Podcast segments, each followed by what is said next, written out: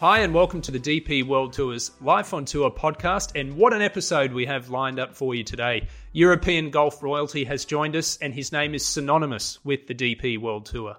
Colin Montgomerie, welcome to the podcast. Well, thank you very much, and thank you for having me on. Well, I know you're in the Middle East at the moment, in uh, Abu Dhabi. How was your Christmas break? Were you back in the UK? I was indeed. Yes, we live in uh, in Sunningdale, in uh, in golfing haven there, uh, around the Wentworth Sunningdale area. So uh, so it was good.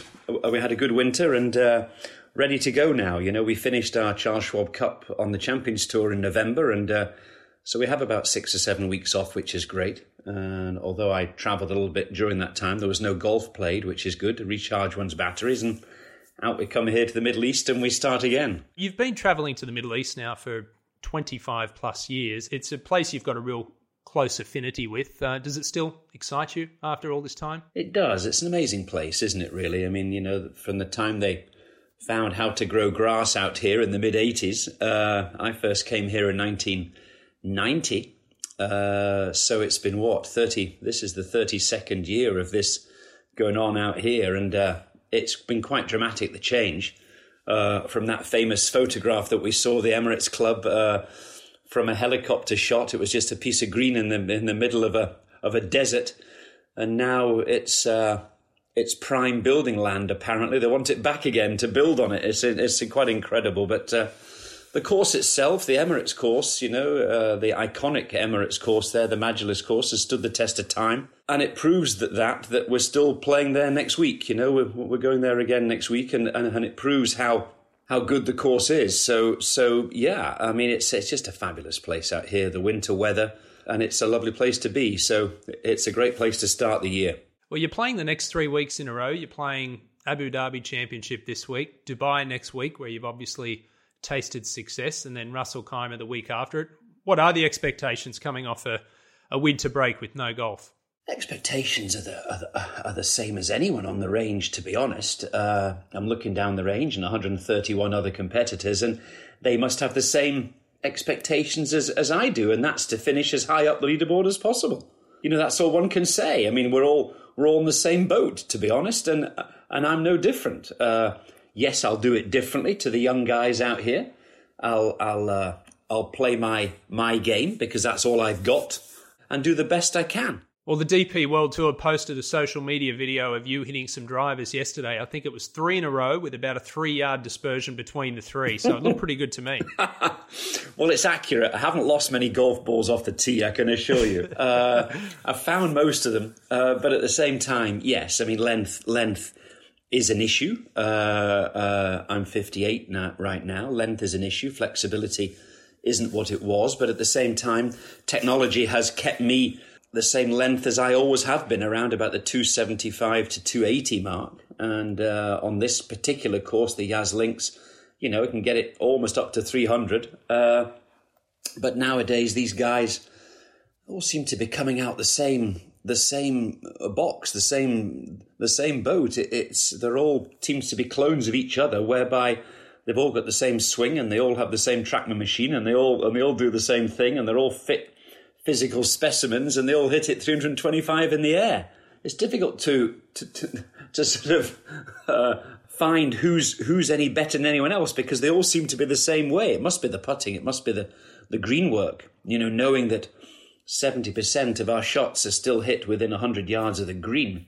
So it must be that because uh, as regards hitting a golf ball, it's all it all seems very similar now. You know, gone have the days of of uh, of the likes of of when I was when I was starting out trying to beat these guys, the Faldos, the Langers, the Woosnam, Lyle. They were all different. They all had their own individuality. Seve, uh, even Norman uh, Price, these guys, they all had their own individuality. Now it seems that they're all coming out coming out the same, and and uh, it's lost a little bit of its individuality, in my opinion. Well, you're talking from a game perspective. What about characters? Have we lost characters too? I think so.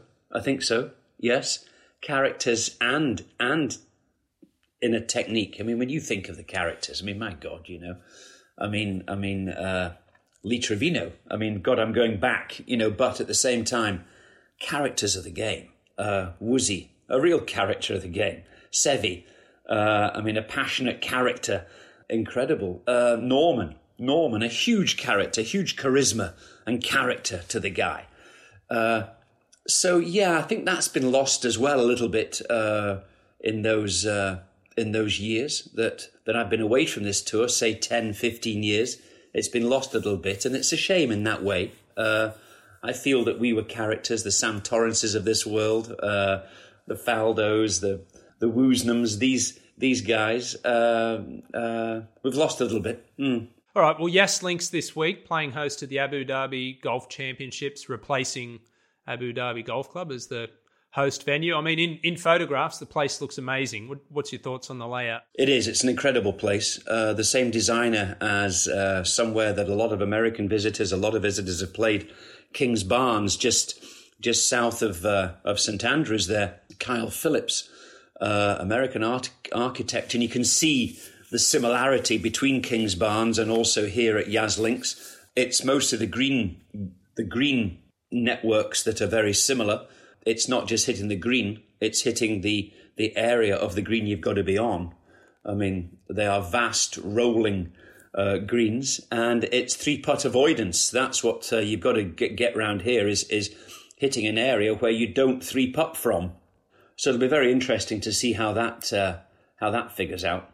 Yeah, but it's a but it's a very good setup, very good setup indeed, and it's incredible conditioning. Well, speaking of golf course architecture, Dubai next week for you, and uh, as a Troon ambassador, uh, tell us about the golf course that you've done with them there, the uh, the address. Yeah, I'm very, I was very very honoured to have the opportunity. Uh, Mohammed Alabbar was in touch, and uh, and back in, in 1998 we started the Montgomerie Club there, and uh, and we actually opened the front nine in 2000, the back nine in 2002. So it's been there 20 years now, and uh, and it's a brand that uh, I've been very very proud of to be associated with. Very humbled, to be honest.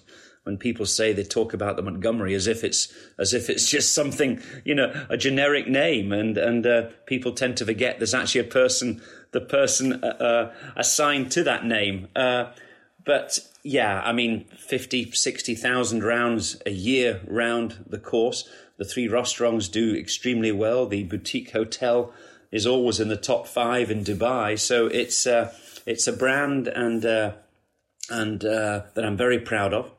And uh, a lot of people talk about it worldwide. You see shirts around America and you see shirts around Australia, and you think, wow, you know, people have been there and bought a shirt. Thank you very much. I think I get about five five p per shirt. So thank you again. All right. Well, let's reflect on your truly remarkable career. Uh, at the peak of your powers, what did life look like on tour for Colin Montgomerie? What did life look like? The peak of my powers. Good question. Uh, well, the peak of my powers was, I suppose, 93 through 99 when I was winning, winning the sort of so-called Order of Merit. Uh, and it looked, it looked like a conveyor belt that I couldn't get off, you know? The first one, I never forget the words that Seve said to me when I, when I, when I won the first one in 93. He said, well, he said, uh, You've just borrowed that. He says, We'll get it back next year, you see. And that and that sort of threw me a bit. And I said, Okay, well, hang on a minute, hang on a minute. If I can do this once and I'm improving and I feel I'm improving, and if I do improve, I can do it again. Uh, and I did. And then I improved again. And I had to improve every time. And I think to stay on top, um, one has to improve because the competition improves all the time along with you. So if you're not improving, you're going to get overtaken. So that was how life life was on tour. I wanted to get better. I wanted to learn. I wanted to play with the likes of Langer, the likes of Seve, the likes of Faldo, learn from them, take take their good, and learn from that.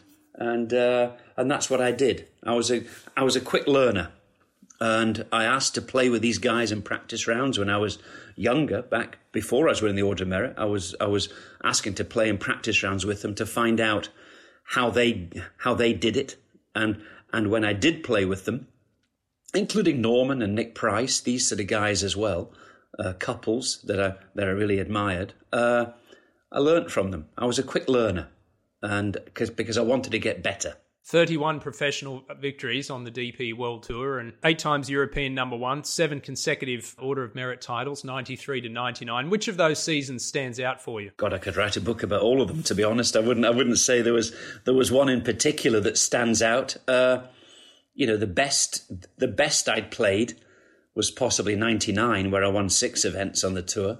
Uh, but they were all they were all very special all very special, and it took a lot out of me.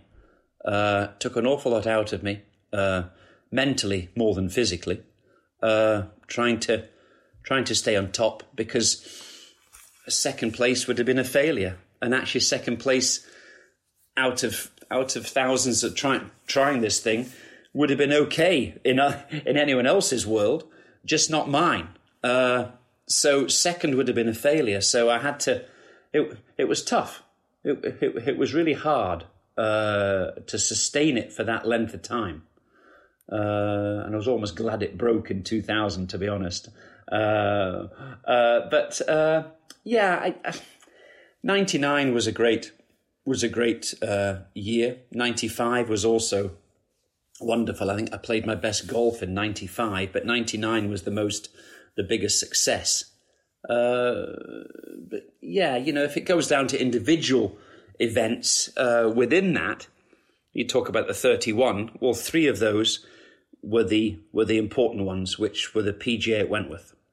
Uh, uh, it was Volvo at the time, the Volvo PGA at Wentworth, and uh, to win three in a row, that was my that was my ultimate. You know, I have I have three sets of trophies really at home that that are out on display and there's nine Ryder Cups. Uh, eight I played in and one I captained in, and then there's eight Orders of Merit trophies, uh, the Vardon trophies, which you know look. Is, uh, I must admit, I'll tell you, it does look quite impressive. and then the, and then and then the three the three PGA championships at Wentworth in a row 98, 99, 2000. And because no one else has done it, I suppose it means it means so much more to me. You know that that that uh, that no one's won it three times in a row before, and uh, to go in the year 2000 and to and to win it again was was uh, that's as good as I could do. So that's the three main trophies that that. Uh, that uh, adorn uh, the house, and that's all that's really on show. The rest, the rest are great. Don't get me wrong, but you know, there's there's not enough space really. In those halcyon days, who were you working with on your game? I was working with uh, two guys really, uh, one mentally and one physically. Uh, the physical one was Dennis Pugh down at the Wisley Golf Club, and uh, we worked together very well. Uh, it wasn't really coaching as such. I knew what I was doing. He knew what I was doing. It was more. We had breakfast. We had a chat, and uh, down at the Wisley, uh, they've even called it Monty's Breakfast now. It's a full Monty, they call it, sorry, on the menu at the Wisley. So if you go down there ever and ask for the full Monty and realise it started with Dennis Pugh and myself ordering a hell of a lot for breakfast, yeah. Uh, so that was the coaching. It wasn't really. We both knew exactly what to do. There was one. There was one or two swing thoughts. I had to complete my backswing, and I had to get through on my left side. I mean, that was really what it was, and and that was as simple and as straightforward as as I can be with you. Uh, that was all it was. Finished my backswing, which meant I turned and then threw on my left side, and all the weight had to go through on the left side. If I left it on the right, I'd I sort of pulled it a bit, and I didn't want to do that because I was aiming left because I faded it. And the other part was a guy, uh, uh, Dr. Hugh Mantle, who who worked up at Liverpool Moores University, and and uh, he was introduced to me through the Olympic uh, uh, movement, and uh, he was the he was the mental he was the mental coach. He was the mental side of things. He was the he was the guy that kept me on the straight and narrow and uh, got me believing believing I could do this.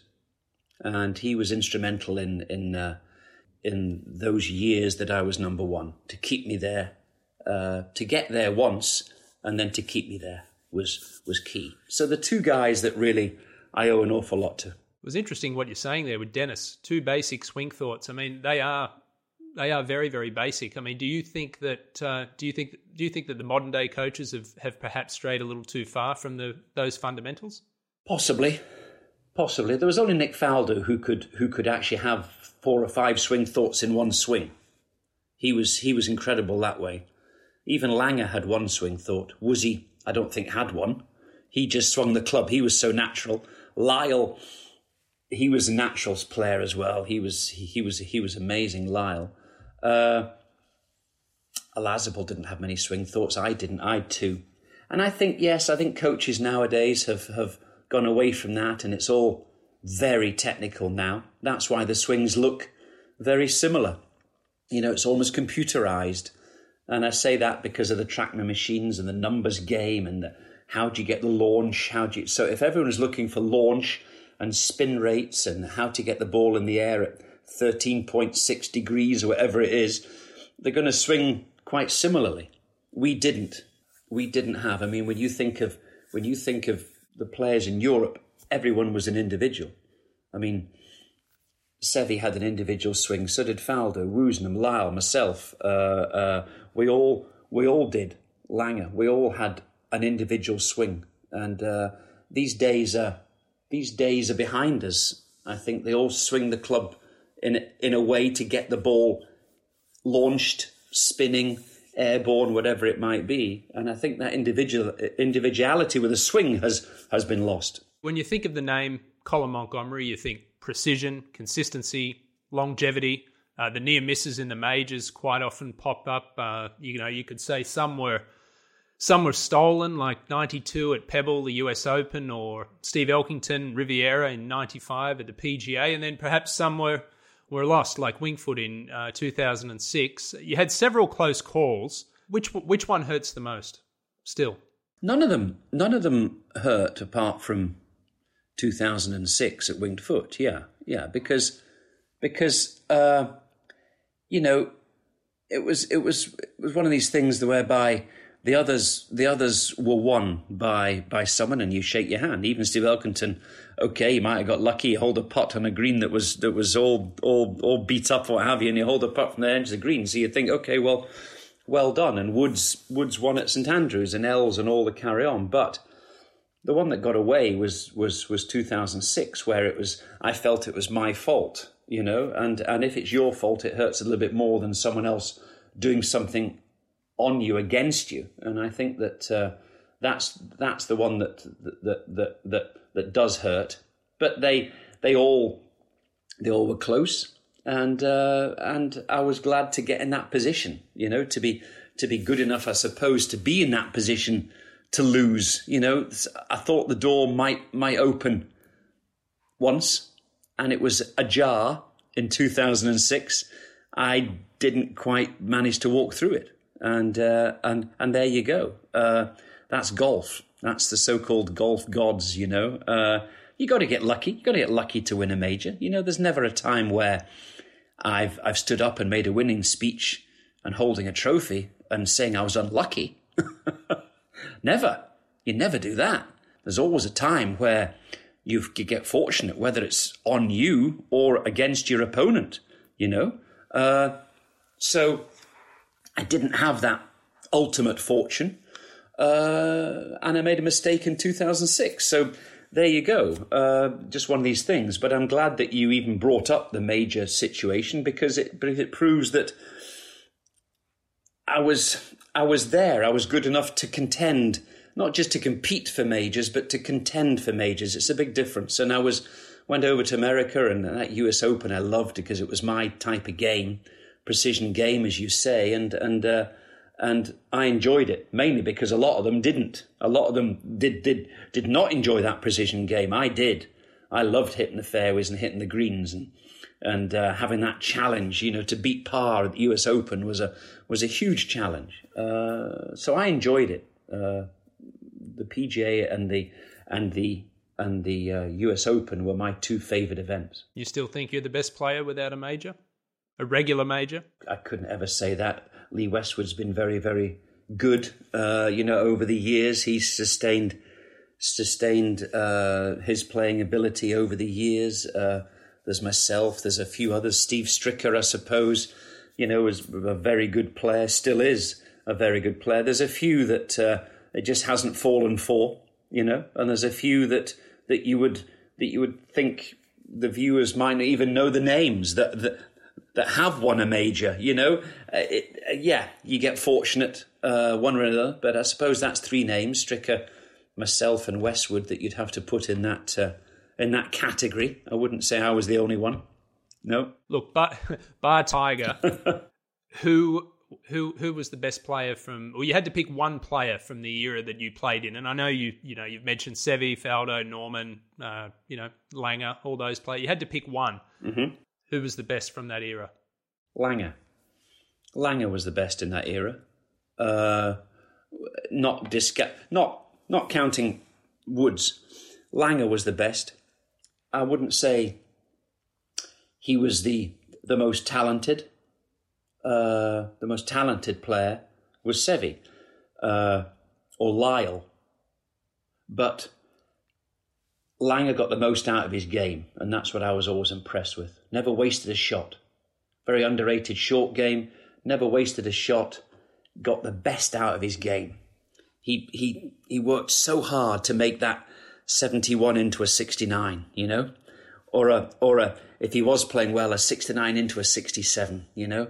He worked so hard to get that the the squeeze the, the the most out of any round, and he's still doing it to this day. Incredible at 64 years old.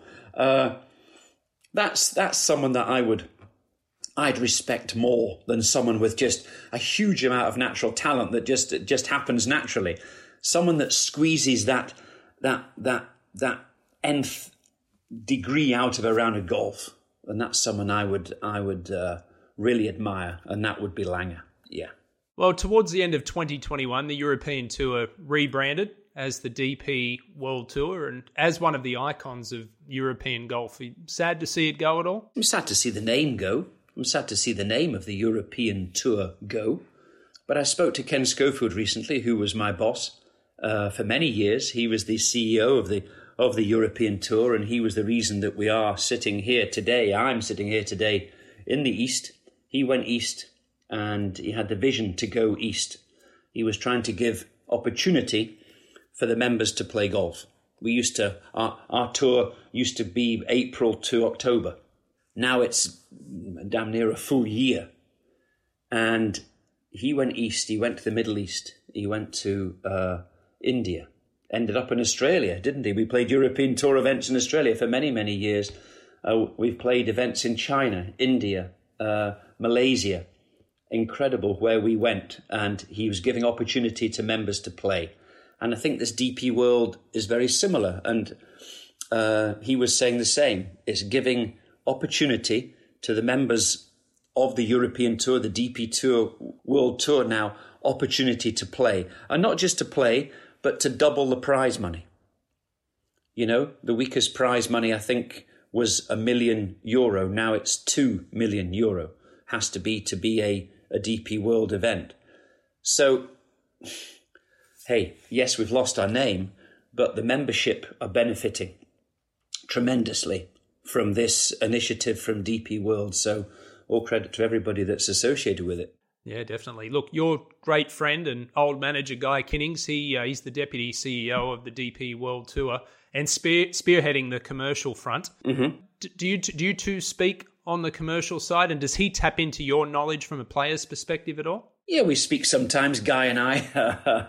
you know, although he's although he's changed tracks, you know, he's he, he's gone from uh, the hat has changed, you know, from his IMG days to to squeeze money out of people, and now he's the other way around trying to save it. You know, it's uh, it's a bizarre situation he finds himself in. But uh, I wish him well. Obviously, you know, he's he's uh, he's a lot on his plate. You know, director of the Ryder Cup, and he's and he's commercial director as well. So he's got an awful lot on his plate. But uh, you have to say it's been a it, it's been a huge success so far. You know, he's been at the job, I think, what three years now, and uh, and uh, you know he he's he's got a super ability to be able to talk to anybody, from royalty down to down to the the local caddy on on the street corner, and I think that's uh, I think that's good for him, and and uh, he's super that way. So so I wish him well whatever he does. Uh, we were very close for those years. We were what twenty five years together, and and we sort of grew together really. Uh, I'd like to say I, I, helped him, and as he helped me, and uh, uh I wish him well in in his new role. Nothing lasts forever, and uh, we. We had a great 25 years together. We had a fantastic time together and we're very close friends. What's your thoughts on the Rolex series and how that's evolved? Well, I think it's fantastic, isn't it? You know, Rolex, what a supporter of, uh, of not just golf, but sport in general, and uh, they do it so well. Uh, a very classy outfit, but they would be from from Geneva and Switzerland now, wouldn't they? You know, and and uh, they do it so well, and uh, and I'm a very proud ambassador of the Rolex company, and have been since my days captaining the Ryder Cup team back in 2010, and.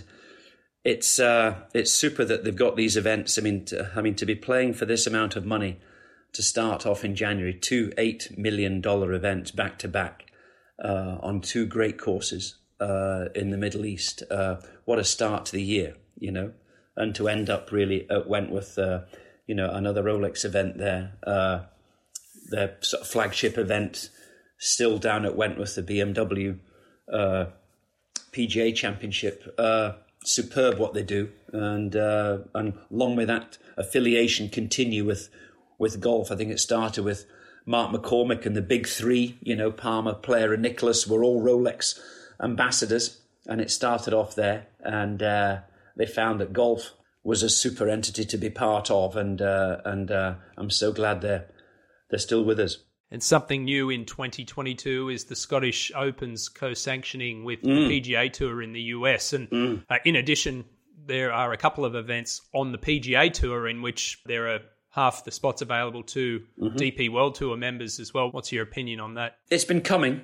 It's been coming, and I'm so glad that uh, the PGA Tour and the European Tour, the DP World Tour now have got together. And uh, the big one, the, the first one, is is really the Scottish Open, whereby uh, FedEx points are awarded for the Americans and uh, and vice versa for us. And I think it's fantastic. And I think that especially the week before the 150th Open at St Andrews up the road, an hour away from from Renaissance. My God, I mean the field will be strong to say the least, uh, or it should be anyway, and it will be. So I think it's a great association.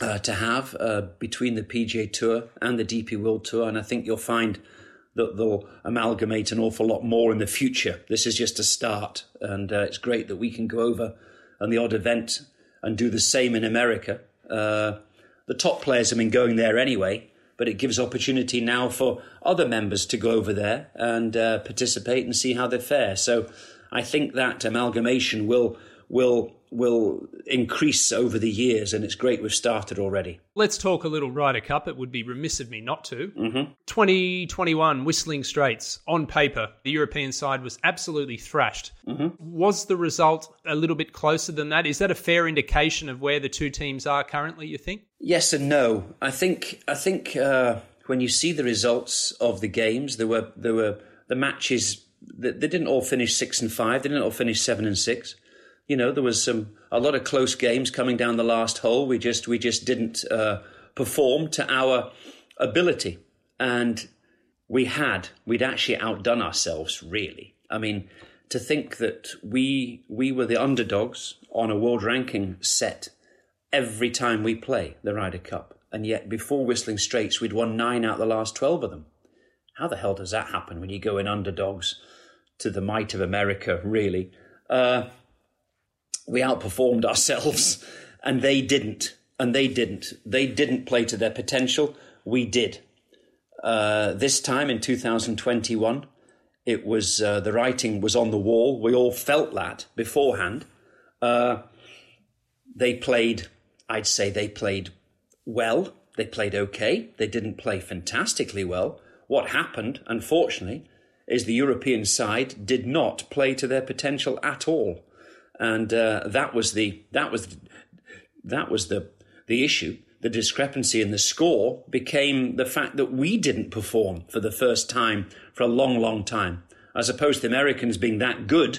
Yes, yes, they were better, but we didn't perform, and that was why the gap uh, was so much uh, as it was. You know, it, it was a pity to see, and it was I wouldn't say it was embarrassing, but at the same time, having having fought so hard for that Ryder Cup in in, in the years gone by, it was a shame to to let it go so easily. And now we've got a big job in 2023 to try and get something back again. You know, we have a fantastic record in Europe and something that I'm very proud of, and the whole European tour, the old DP World Tour, are whereby we haven't lost at home for 30 years when it comes back to Rome in 2023. The last time we lost at home was 1993, 30 years ago. Yeah, and and uh, and it's a record that we're very proud of and would love to would love to sustain, but it's going to be very difficult because I'd say ten of that twelve an American team are going to be there again, and they've found a way of playing to their potential. If they do that again, yes, it's going to be very difficult for us. So we've got to counteract it. We've got to find we've got to find a new Hovland, a new Rahm.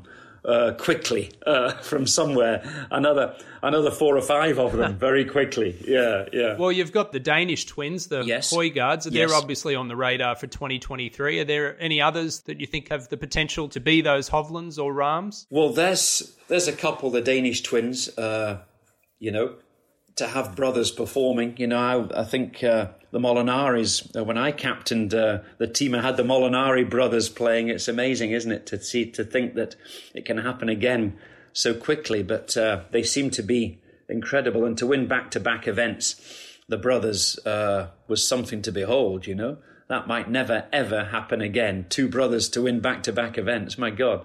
Uh, so their potential, obviously, if they if they keep on improving and keep on doing what they're doing.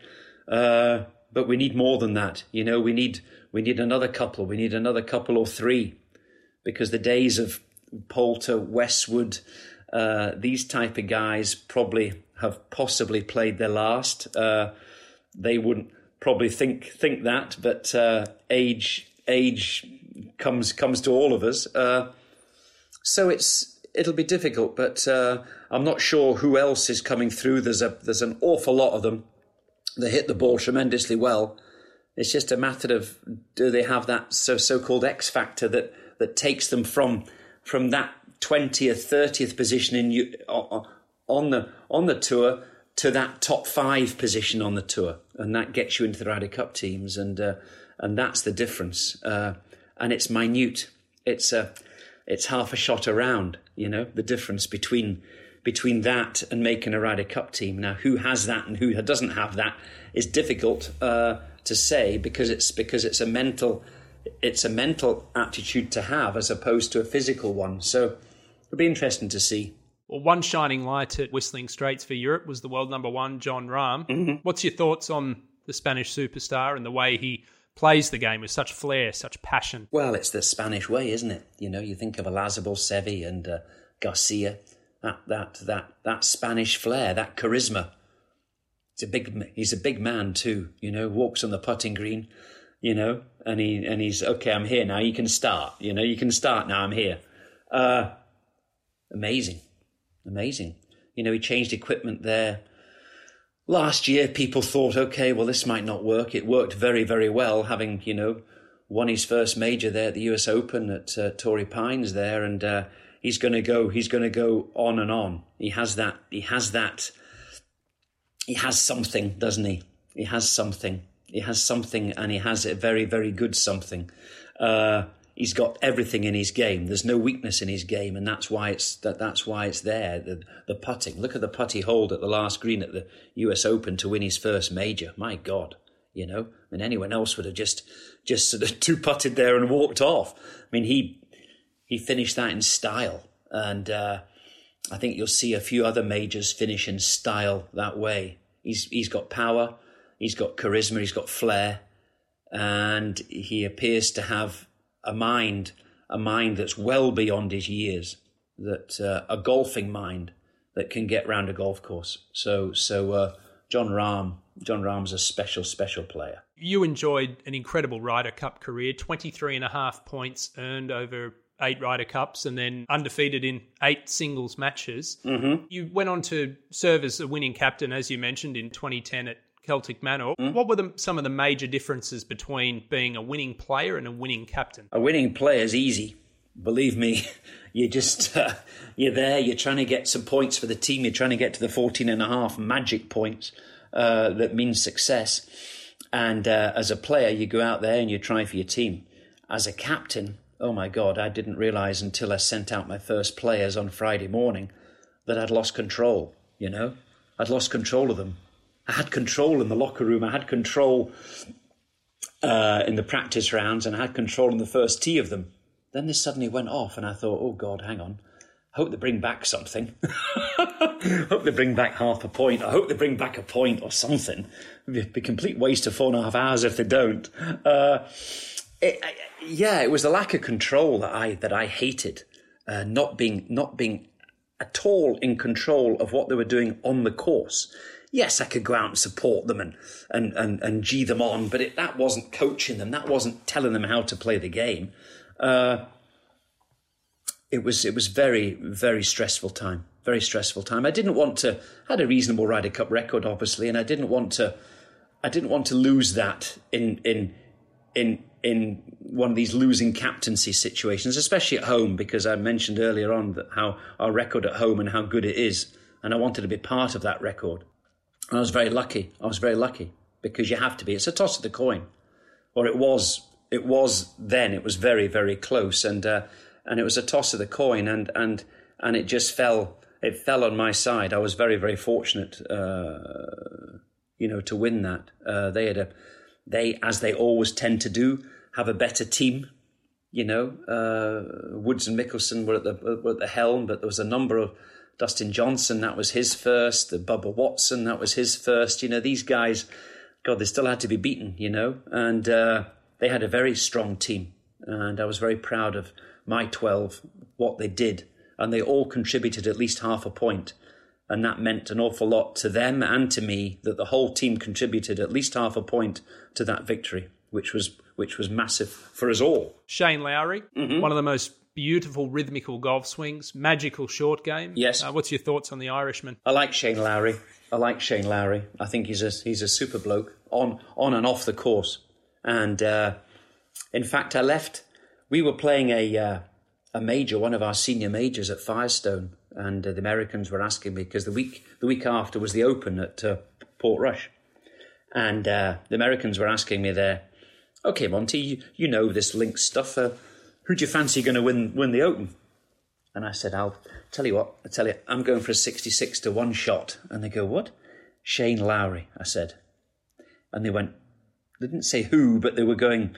Well, what? Sorry, why? I said because he's got great hands He's almost got Spanish hands around the greens. He's Irish. He knows the he knows the course. He has that support, and he's going to win the Open. And they go, okay, okay, you've lost the plot here, Monty. and what happened there? You know, what happened there? He went and won the damn thing. So I should have put money on myself. I'm surprised their answer wasn't Steve Lowry. yeah, yeah, yeah, exactly. Yeah. so I've got a lot of time for Shane, and uh, I've liked him since he first came on tour. He's a real character and uh, and uh, a real nice guy. Yeah, that he is. Look, Viktor Hovland, he's mm. taken the golf world by storm since turning pro three years mm. ago. Mm-hmm, mm-hmm. You think Viktor's in it for the long haul? You see a long career, successful career for Victor? I do. I do. I was sitting balls next to him yesterday and I was very, very impressed with him. Uh, Viktor Hovland. Such a nice guy. Plays with a smile on his face. Every, every everything's a everything's a smile on his face, which is nice to see, you know, and uh, a breath of fresh air, really and a bloody good goal for two. I mean, he's he's now in the top top ten in the world. I think he's seventh as we speak, and uh, I can only see that rising. I think he he's got the bit between his teeth. He really wants to be the number one player, and he has and he has everything to go with it. And if he can if he can keep smiling and keep that mental attitude the way it is, he's every opportunity of doing that. Yeah, yeah. I think he's a he's a super young lad. I've got to ask you about the future of Scottish golf because over the last 18 months, we've seen Bob McIntyre, Callum Hill, Grant Forrest all taste success on the DP World Tour. So it, it, appears to be pretty bright from the outside. It's getting better. Scottish golf is getting better. Uh, we've had a bit of a, you know, a bit of a, a, a down down time really. Uh, you know, we haven't had a Scottish uh, member of the Ryder Cup team. I think the last three times, which which is disappointing. Usually it's full of Scots, the Ryder Cup team, and now you know it's changed. The guard has changed, and uh, want to get back there. I think Robert McIntyre's n- number one to try and change that, and uh, he's obviously got great potential. But you say Grant Forrest and Callum Hill as well, and a few other guys that are coming through. Uh, Connor Syme, I played with yesterday in the practice round, hit the ball fantastically well. So it's just a matter of one of these guys making a breakthrough and then keeping at it, you know, not just making a one breakthrough, but breakthrough and then winning again and again and again, you know. So we need that uh, uh, to sort of sustain sustain that effort. Uh, but yeah, I mean, obviously, I watch all the scores of the Scots lads coming through and seeing seeing who's going to be the next Ryder Cup player for Scotland. And uh, of course, Bob McIntyre's in the driving seat, but of course, he's got competition coming through, which is great in Scottish golf because it's been uh, it has been a lean time over the last what ten years, really. Finally, at the age of fifty eight, with fifty four professional victories having achieved a Hall of Fame career, uh, where does the drive still come from for you to get out there and compete? Well, you said it there in one. It's the competition. More than it is the game of golf, to be honest. It's the competition that drives me. I think it's inbred, really. I think it's. I think it's. I don't think you can find it or or want to have it. You either have or you don't. And uh, I was born with it, and uh, and that competitive drive keeps me going. And that's why i'm talking to you today at 58 years old you know it's, it's that competitive drive that competition that keeps me going. More than it does hitting a six iron close. Hitting a six iron close is lovely but it means i might make birdie to to overtake someone on the leaderboard you know? That's the that's why. Uh, and I love it. I love the competition. I'd be competitive at anything I do. I, I, believe. I just happen to have found my my medium, which is golf. You know, and and uh, I'm very lucky to, very very lucky to have done so. Colin Montgomerie, thank you so much for joining us today on the Life on Tour podcast, and we look forward to watching you these next few weeks and beyond. Well, thank you so much indeed. Thanks for having me on.